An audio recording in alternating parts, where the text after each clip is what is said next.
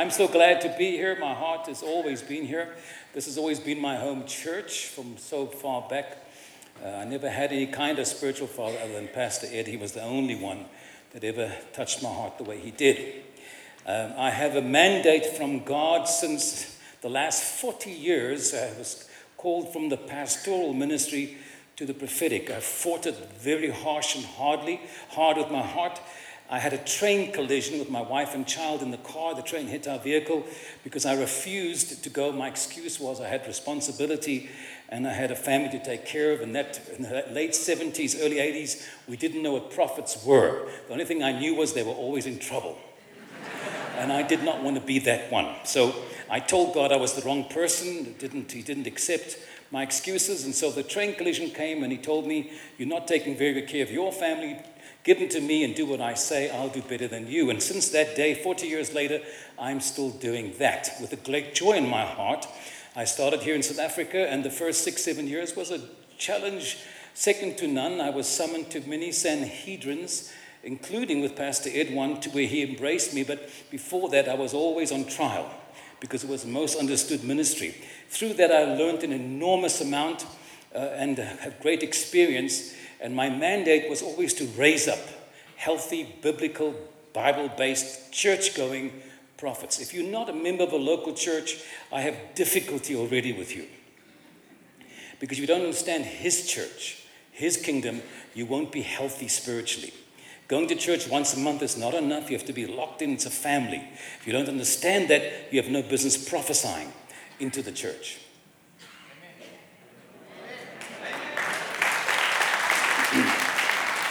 At my age, I'm a little less sensitive about not offending people. I'm a little more, at my age, I haven't got time to play games. I want to get to the target as quick as I can. And the truth will make you free, and we want to build God's kingdom. I am desperately raising up and looking for people that have integrous prophetic anointings in their lives that will raise up a standard, and that's what I'm doing. Why I'm here these next 12 days. Uh, oddly enough, it's a year of Timothy for this church, which is the next generation. That's what we do. In obedience to the Lord, we launched in October a prophetic school called the Prophets Academy. You can find it online at uh, propheticlife.com. The purpose and the threefold way this is built is that it's a family for the prophetic people.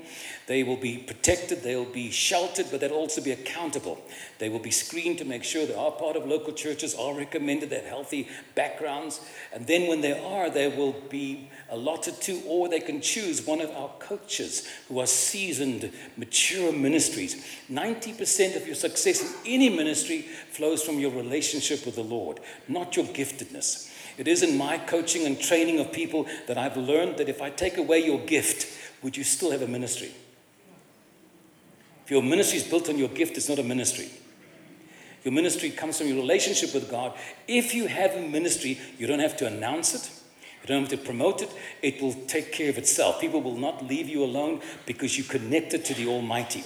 And when they want touch from God, they can't help but get around you. That's what a real ministry really is. And so, if you have giftedness too to go with it to help engineer, help enhance, help bring that across, that's wonderful. But that's what I focus on because we are looking for, and I see the end of my tunnel not too long from now. So, I'm doing as hard as I can to promote the prophetic. And God gave me instruction to come to this country three times this year and to stir and to invest in the prophets as hard as I can. And that's what I, why I'm here. This church is always since I can remember, because the prophetic was unheard of when I first started, there was nobody, nobody prophesying in this nation, maybe Kim Clement, and he was more of an evangelist then. And so it was a hard journey for me. But this church always embraced the gift of prophecy and prophets with such balance and health. And Pastor Ed always understood how that worked. And it was a wonderful home for me to find and a place of safety in my own life. And God called me to America. I still don't know why, but I have the heart and vision to launch the prophetic thing right here in this. In fact, we have an encounter coming up, not this Monday, to tomorrow, but the next two, those two days, a week later, right here in Midrand in South Campus of of uh, what's it called? Acts Church. Thank you, Acts Church. If you're interested in coming to our encounter and you feel you're prophetic, please, please come. I don't get to be here a lot. And, uh, Tony, just wave for me, please. That you need to talk to him and he'll help get you registered for, to come to that encounter. All right.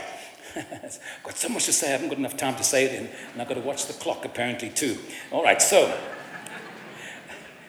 Um, please turn your Bibles to the book of John. Ons lees uit Johannes. Vir dem Deutsch reden können, heißt das Johannes Kapitel 4. Ich liebe die Deutsche. Meine Mutter war ein Deutscher, sie war ein Berliner. Sie hat gefluchtet mit diesem Krieg. Das war, weil sie Juden war. Gibt es jemanden, der mich verstehen können? Gibt da jemand da? Gibt da? Schön. Freut mich. You'll all speak like this one day.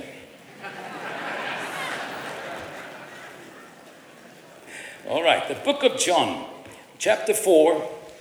I haven't got time to teach you all the things I'd like to teach you, but John was a fascinating disciple, being the only one that was not sacrificed or, or martyred in any way. He lived to be an old, old man in his 90s. He wrote the book of Revelation on the Isle of Patmos in his 90s. This book of John he wrote apparently in his early 80s uh, with the help of some of his Turkish disciples in Ephesus, is where he wrote it. And his focus was very different after being 18 years old when he met Jesus. He was the youngest of the disciples, and he was very avid for the Lord, uncorrupted, didn't have emotional difficulties like Peter, who felt very insecure. He was strong, he was confident. He wrote in this particular book five times the one who Jesus loved. Nobody else believed that but him, but he was sure of it. He believed he was special. And that's okay, but that's how we should feel.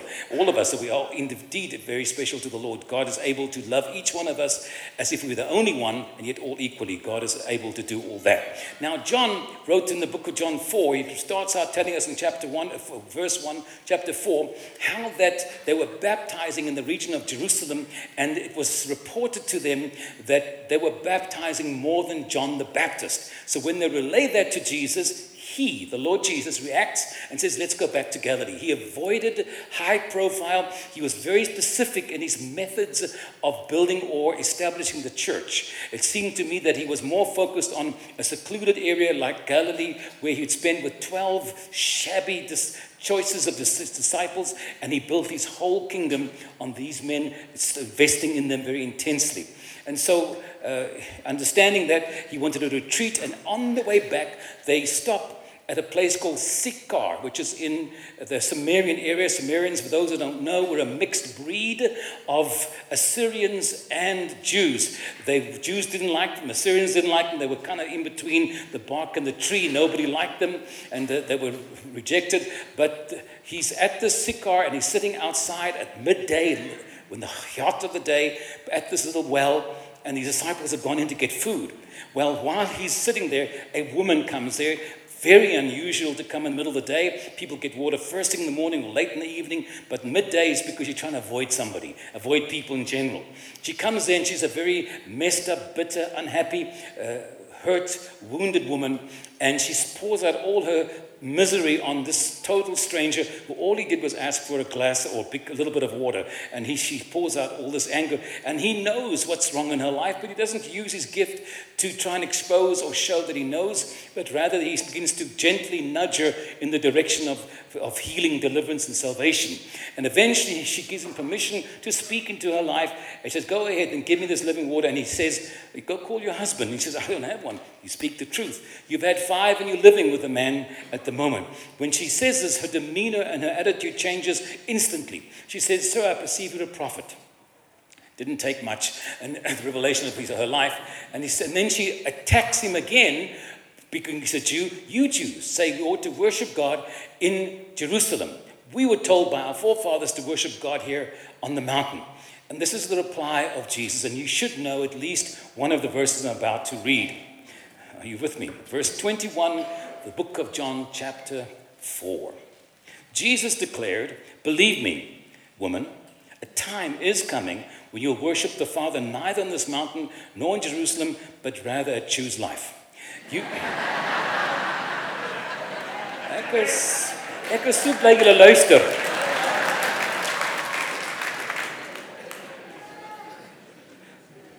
I know all those watching on TV are envious of this church, but you can always visit us. You're always welcome when you come here.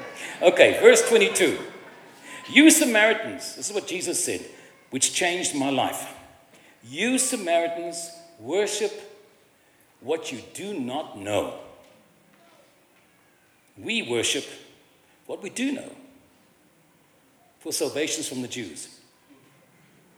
Very interesting. I was kind of shocked by that because for years I just missed that because salvation from the Jews would mean you. You're talking about yourself. But he's saying we Jews worship what we do know. So I began to think, no, I got it wrong. What is he trying to tell us? That we Jews worship what we do know. And I began to research and explore and, and call upon the Lord to give me understanding of this, this scripture that bothered you Samaritans. How can you worship something you don't know? Why would they be worshiping? And I realized they were handed down the same scriptures, the same principle of worship, and they worshiped him. They didn't know him the way the Jews know him.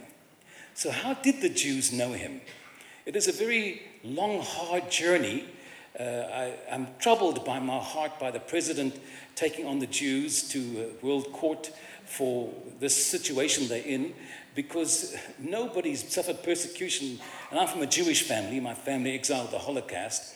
You know, the people, I'm always tickled when people ask me, I take tourists to Israel, when they see the enormous building skills they had in the time of Jesus already, massive rocks that are weigh tons that they move without difficulty. And I always tell them, I'm glad you asked me how they did this. They had 400 years of practice without straw, without help, without any kindness whatsoever. So don't tell me about apartheid or slavery, because Jews have had 400 years of abuse. And Jesus said in Matthew 24, a more terrible time is coming, has never been, and never be again. And he was talking to the era that the Jews in 70 AD would be overrun by the Romans and they would run to the hills and scatter themselves till 1948, almost 2,000 years. It wasn't just the Holocaust, where six million people were killed. It's for centuries and centuries they suffered persecution. You can just, just for the sake of being a Jew, there's hatred with you. People just know you're Jewish, they hate you. I'm from a Jewish family and people dislike me. I go to Israel now. How they even know that I'm Jewish, I don't know. I don't speak Hebrew, and they immediately identify me. And so I understand what it is to be hated or, or, or profiled. But I was raised Jewish. I was raised in Cape Town in a Jewish family and culture. I didn't know what apartheid was because we're not raised like that. We have white Jews, black Jews, every colored Jew you can imagine. We don't, we don't rationalize like that. So I wasn't raised like that. I wasn't raised with that mentality. We were taught from a very young age to be hospitable to everybody, to be kind. Jerusalem is a city for all mankind. And so I can honestly tell you if you have any inclination that the Jews are doing genocide or something wrong to the, to the Palestinians, you are uninformed, you're not making good judgment with the right information.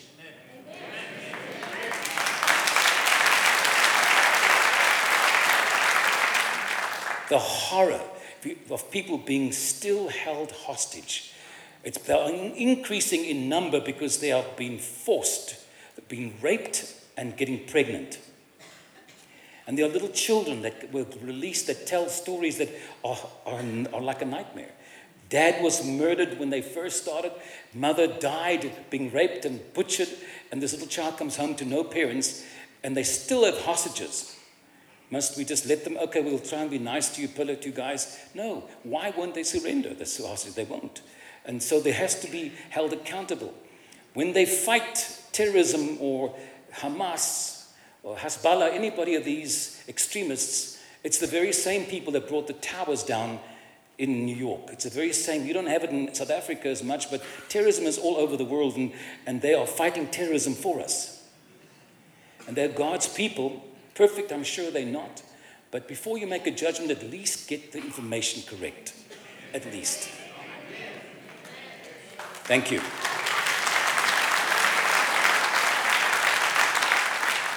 If you hate me because I'm Jewish, I'm used to it. It doesn't bother me at all. It does, really doesn't. All right, so this is what I've learned from the Lord. Because salvation came from the Jews, they know him, and I began to ponder it. And then I found out that the history of Israel has been nothing but hardship. And that was the only way they got to know the Lord. And all these songs of salvation all celebrate what the Lord did, how he delivered them. And it began to puzzle me. Now, I must tell you honestly, you must listen carefully what I'm saying, and I'm not doing a Cyril Ramaphosa, I'm doing Ed Traut now. You must listen carefully what I'm telling you. You are as much as a Jew as any Israelite. The word Jew means chosen. The day you got born again, you became a joint heir and you became chosen. Al Qaeda does not decapitate any Hare Krishna or any Buddhist. They are nothing. They're not an infidel. It's only, only Jews and Christians that they want to kill. So you are joint heirs and as much hated as any Jew. And they are your brothers. The Israelites are your brothers. We celebrate this. Everything you read in your Bible, a Jew wrote. Not one Gentile. The closest to Gentile would have been Luke, but he, got, he became a Jew first. Was smart, what can I say? Everyone always asks, where, where did Paul, where did this, this Luke, Luke come from? He came from Antioch. He was born and raised in Antioch. He was a Greek boy. And there was a big move of Jews there and a big move of Christians. And so he got, became a Jew, medical doctor, and then he became a Christian. And he wrote the book of Luke and the book of Acts. Very strongly, didn't try and put any of his opinion in. He relayed, like any good doctor, this the information, the, the notes. Very important that you understand that.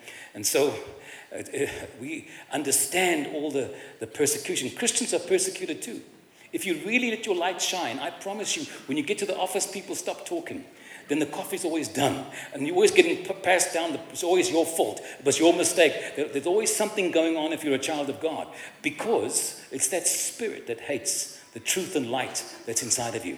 You are joint heirs with the Israelites, and you should be praying for the peace of Jerusalem and the safety of your brothers. Do you hear what I'm saying?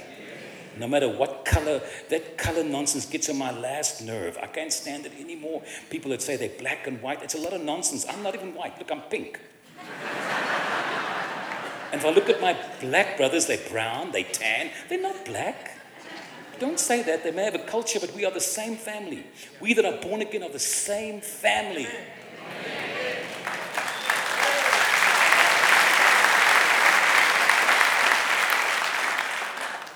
All right, so getting back to, so I began to explore, Lord, what is it? And I found out that Christians, when you get born again, you are excited and new, all things are passed away and new things begin. But the truth is, trouble has begun for you.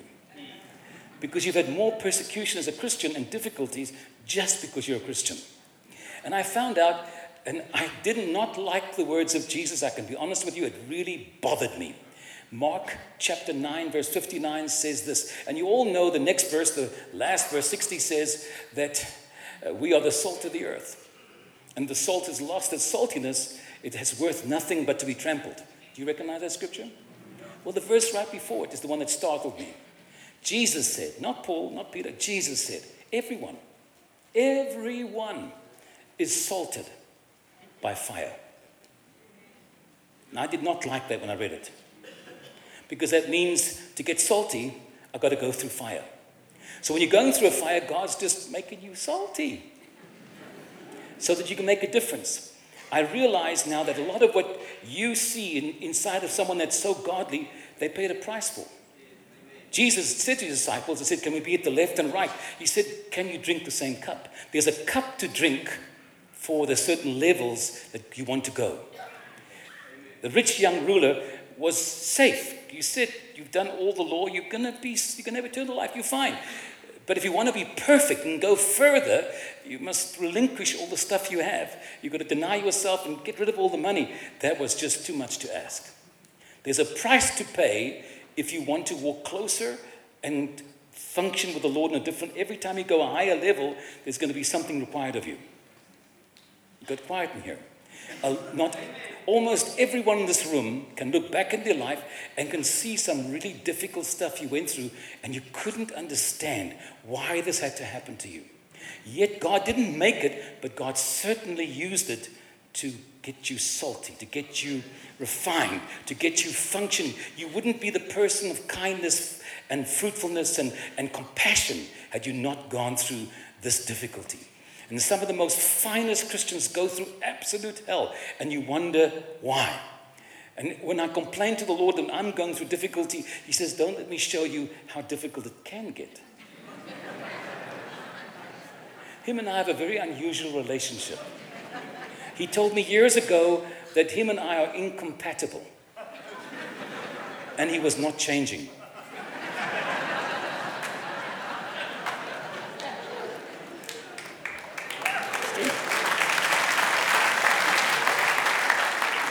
So I find myself having to change all the time. But I can tell you this there's no one like him. He is wonderful, he's kind, he's firm, but he's kind. And he loves you. Not one of you are here by chance. You didn't just happen to be here. He chose you. He chose you didn't choose him. Forget that. He chose you. As messed up as you are, as human as you are, he chose you. And he's got, he's got your number and he hears your prayers. Don't value or evaluate his favor or his, his attitude towards you by the stuff you go through. You're just being fired up for saltiness. You go through challenges, and God watches how we do it. I look at how Jesus dealt with his friends Martha, Mary, and good old Lazarus. They were not just someone he knew. The Bible says clearly he loved them. He was very fond of them. And he gets word that Lazarus is sick, and he doesn't even make one iota to move to go and help him. And then when he dies, he even prophetically knows. He says, Lazarus fallen asleep. Oh, he's fallen asleep, Lord, then he'll wake up. No, no, he's in a different kind of sleep. And so we need to go wake him. And they said, We can't go back to Jerusalem, they'll kill us. But he goes back there and he, Lazarus is dead for three days already. But he says before he goes there, and I'm so glad I was not there. And that just also disturbed me. You happy that you could have gone to stop him dying, but you happy because you didn't? How odd, what an odd thing to say, Jesus, that you're glad that you were not there to rescue Lazarus. And then he said, so that you may believe. Well, we can believe without having to go through hell, death, no fun experience. And it was three days. Can you imagine what those girls were going through, taking Valiums, couldn't sleep at night, people saying, You poor old Lazarus, I remember playing, playing this game. Yes, I do. All day, every day. And now Jesus comes. And he's not even in a hurry. He's not even in a hurry. He arrives, he's not even close, and already Martha runs to meet him. Mary stays home. She runs to meet him. You should have been here. You felt like that, that God should have done something? Why didn't you help me, Lord? You should have been here. Then my brother wouldn't have died. Then Martha says this most magical words. He said, But even now, when you pray, God hears you. What? What? You, you, you, know, you'll rise again. Yes, I know, Lord, you'll rise on that day of resurrection. No, I am the resurrection. I am the resurrection and the life. He that believes in me will not die. Do you believe in this, Martha? Yes, Lord, I believe that you are the Messiah. And then she says, You are the Son of God. Now, when Peter said that, he got excited. He was so excited at Martha's revelation in the storm that he could have helped avoid. He could have helped avoid your car wreck your loss of your job, the storm you went through. Could have, he could have, but he's watching. Now, the Bible says he sat down and he said, Go call your sister. Uh, excuse me, Jesus, didn't you come here to specifically raise that man? Uh, aren't we a little late already? Could we not just walk back together? And then, why are you sitting down? Because he saw that Martha had gained an enormous amount that he wasn't aware of because she seemed so carnal, yet she gave space for a miracle. So he wanted to see Mary, who went to church every Sunday, who listened to everything he said. So Mary gets there, the Bible says, when she finally arrives, You should have been here. My brother would not have died. But there was no space for miracle, and the response of Jesus was also different. The Bible said he was grieved in his soul. Why was he so sad? Not for Lazarus, he's not in a hurry. It's for her because she went to church so much, heard the word so much, and then didn't produce anything. It's tragic if you go to church your whole life and no one gets saved because of you. tragic if you go to church your whole life and do nothing for God. And then you get the idiots in the church that are up and down, they mess up, they come, they go, but they're always bringing people, they're always getting people saved, always witnessing. Give me an idiot anytime. It'll do something for God. I would rather sink, but have walked in the water sometime than stay in the boat safely and never sink. I don't, I don't boast that I'm not, sir. I didn't sink. I boast that I walked in the water. Do you understand what I'm telling you? And so in our life's journey, many of the storms you go through, God uses for His glory. It's for His purpose. I'm glad I was not there that you may believe. I was glad that this thing happened, that I could bring you to a place because eternity is what He's projecting your life for. What will become the eternity? We're living in a very interesting year. So much is going to happen this year and change and so many things that affect the whole world. But you are safe when you're in the parameters of God's purpose and plan. You are totally safe. You have nothing to be concerned about except the fear. The devil loves to intimidate and bark at you to get some fear or reaction. You cannot panic. You may not. Faith has, and panic do not live in the same place. You always got to promote your faith. Please don't get too excited with the preaching. Calm it down. I don't want you to get overly, unduly upset or excited. What kind of church is this? You guys are not Presbyterian, right? Just checking. Just checking. You are alive in there. Hello. Thank you, Jesus. All right. I'm watching my clock and I do want to prophesy some, and I'm going to just shut it down the message, but uh, I will not teach the same thing in both services. So if you want to stay, please feel completely free and I'll be excited. If you're interested in coming to our encounter and feeling prophetic and you want to get connected, just see Antoni Pastor. He's actually a pastor of a church in Springs. He also um, made time to come here and also pa- pastor prophet um, Lee van Staden is here from, what's the name of your church? Brave? Your church is brave? People come up with the funniest names for churches these days. Choose life. Okay.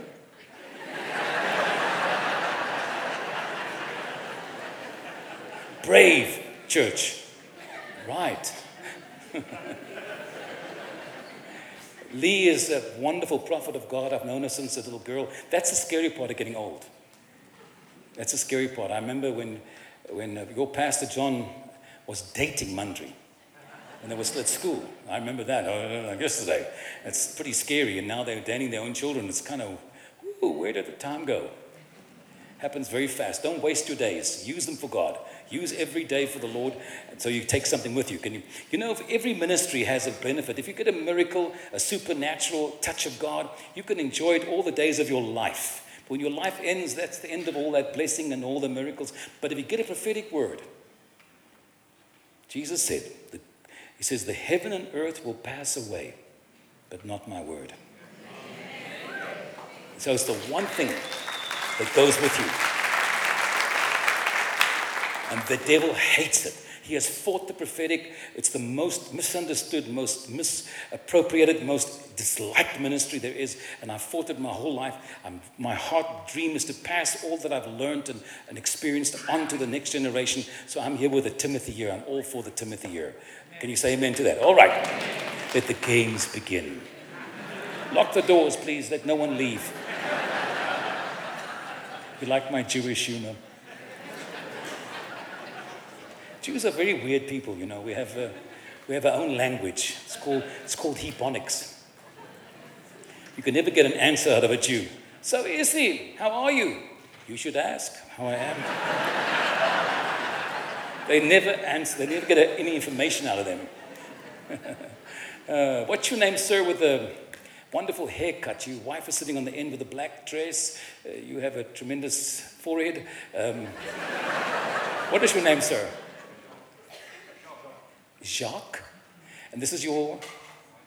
You knew that man, you his wife? What is, what is your name? Ilse. Ilke. Bist du Deutsch? Ilke ist auch ein deutscher Name. Weißt du das? Yeah, sure. And, and how many children? One. Only one. God told you to fill the earth. so, what do you do, sir? At what station? A fuel station damager. Manager. Manager. There's much more potential and greatness in you than you've allowed yourself. You've accepted what circumstances and people have said to you over the years and got comfortable with that. You know your limitations.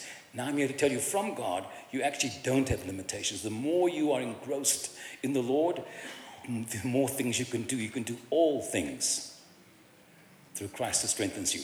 And God is causing you to shed the opinions and the limitations of your family, your friends, all the years to go a little higher. That God wants to bless you doesn't want you to move away, leave. He wants you to excel where you are. You'll stay in the same industry, but you'll own rather than manage.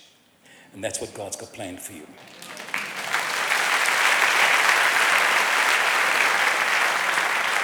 I think the thing I like the most about you is your integrity.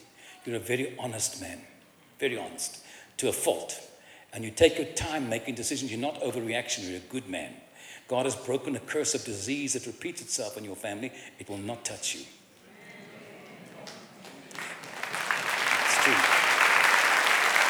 It's true. You're the fighter. You're the one that'll fight. If something's not right, you will fight. You're not scared to fight, and uh, you have all kinds of plans. When you're upset, you don't think straight. But when you have time to think it through, boy, you've got a plan.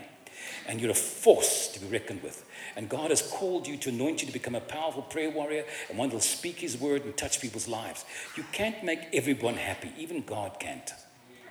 There are people in your family that they, they bark all the time. They're just unhappy. No matter what you do, you tried that, you tried that, everything's wrong.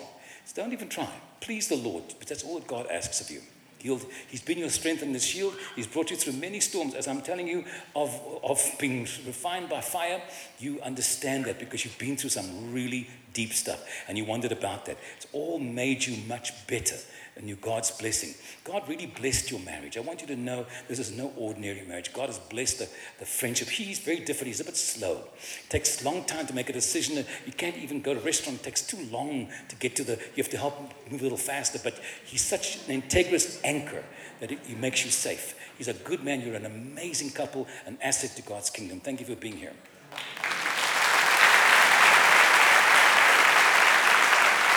Yes, a good God. We serve a good God, not a rotten devil. He's going to hell. I, he, can go, he, he, can go to hell. I, I really don't I welcome it. Yes, indeed. I'm going to ask the fellow with the blue shirt, third row, glasses. He's got a whole little family with him. What's your name, sir? What? Lofuno. Oh, so boy, Injan. Is this your family next to you? Do you know who they are? Which ones are they? Are they, are they children? Are they, what are they actually? I can't tell. Oh, you, are you his wife? You knew that, didn't you? What's your name? Portia. Portia. You, the powerhouse in the house. You, the supernatural girl. You know the things of God.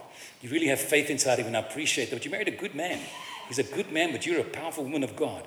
You had to fight battles, and you look back in your life, you know that God has rescued you several times. And I honestly thank God for you, and I'm so proud to call you my sister because you're very sincere and pure hearted with the Lord. You really love God, and you're an amazing woman. You went through a lot of abuse and hell in your childhood, and that was not meant to happen.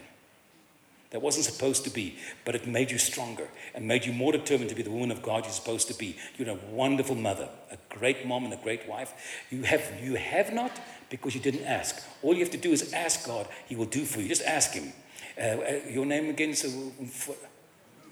Umfundis.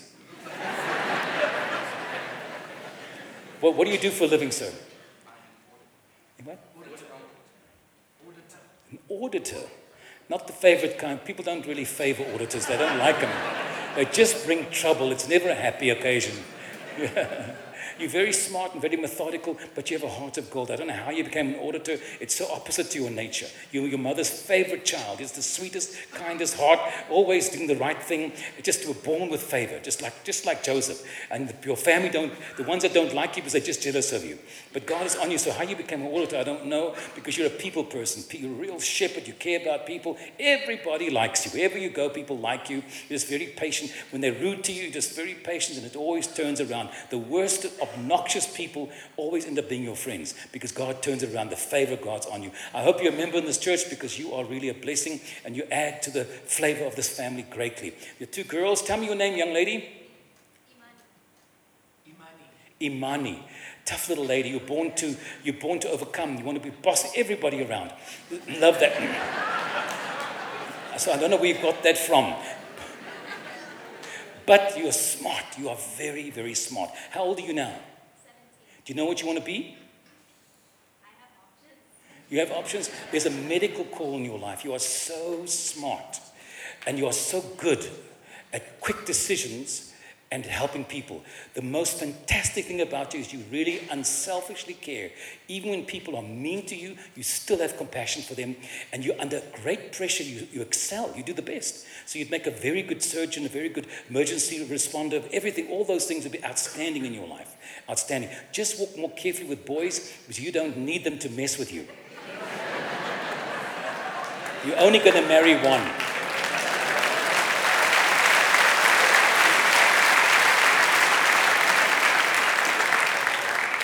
What's your name next to her? Uh, And how old are you? Um, You don't know how old you are? You think about it? You're very different to your sister. Uh, you're a little bit more level headed in some ways and take longer to make a decision sometimes, but you've got a very good heart. You also go to college and university. It's God's plan for you. Step by step, you're a good communicator. You can be very stubborn about some things, very set, and you need to be a little more flexible. You understand that? Uh, you're only 14. My wife always said, and she'll be in the next service, my wife, she always said to my girls, be, be children as long as you can. You're going to be adults a long time. So don't, don't be more than 14. Be 14. Act 14. Live 14. Don't be a grown up woman yet. Choose your friends wisely. You, you, you're a commander, you're a leader. Yeah, it's natural for you to lead, and you don't need people to like you. You're confident. A great spirit of confidence in you. But the Lord is knocking on your door to really show Himself to you in a whole new way. Let Him in. Let Him have the full control. You, you, you're open to the Lord, but He wants you to open all the more so you can have your complete heart, okay? Thank you so much. I've got three more minutes. Thank you. Hallelujah. Isn't this fun? Pastor, do you have anybody in mind you thought I... No, okay, good. You don't... Hallelujah. What's it to you? You guys are too excited in this room. I can't stand it anymore. What's your name with the checkered red shirt with a little grey goatee, sitting by himself next to a man with a yellow shirt? Uh, you know I'm talking about you, sir. With the, yeah, we got the spotlight got you. What's your name? Graham. Hi, Graham. Are you married, sir? Would you like to be? Just point and click.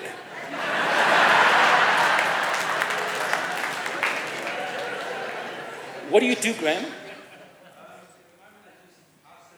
Yes, you're very tired. You're very tired of the struggle. You've, tried everything you know to do. The devil's trying to put, put the feeling of failure or not making. It's a lie. The Lord's laughing at you. He so favors you not because of what you've done or what you can do, but of what your heart is. You've got a good heart. You shut down. You've become withdrawn, and that doesn't please the Lord. He wants you to be the Graham you always were. You can never please everybody. You're letting two or three people that comment influence you more than the 20 that comment differently. You need to start listening to the Lord, not the comments of those few people that are judgmental and idiots. You need to, because God has, you were not born by accident. You've made mistakes, you've done things that you wish you could go back and change. Welcome to the club. There's not a person in this room that doesn't regret something they wish they could have changed. And God has forgiven you. You've got to accept and embrace that completely. You're a very intelligent man. There's nothing much you can do. He's got open doors for you coming. You're going for interviews. And there's, there's three very important interviews. And, and it's the one you least expect is going to be the biggest blessing and open door for you because you can do it. You don't make excuses. Don't try and sell yourself short. Just be confident who you are because you can do it. You're a very smart man. You're a very steady man and you, you get a thing done. When you start something, you work at it to finish it. So that's God's plan for you. There's nothing wrong with you. Got it? Okay. Have uh, one minute and seven seconds. And the guy with the little young fellow with the checkered shirt, quickly, tell me your name and your blood type. My name's Gabriel, oh, the messenger from Jesus, from God. So, how old are you? 14. 14. Are you married? just checking, I'm just making sure. So, what do you want to do with your life, Gabriel?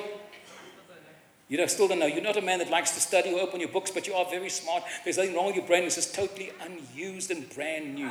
You need to put it into gear. You will not be sorry because you are smart. You like speed. You like action. You like fun. You're always doing all kinds of things. People like you because you have a natural uh, likability about your life. You've really got a kind heart and you make friends very easily, but you need to follow the Lord first and foremost, that God can use you. You're far more creative. There's an engineer on the inside of you, a design of some kind, designing engineer of some kind that God's planned for you. You will succeed succeeded because you are very mathematical, very scientific, very smart kid, and you will do very well. That's God's pleasure. And I've got 10 seconds to go. Pastor, come and do what you do.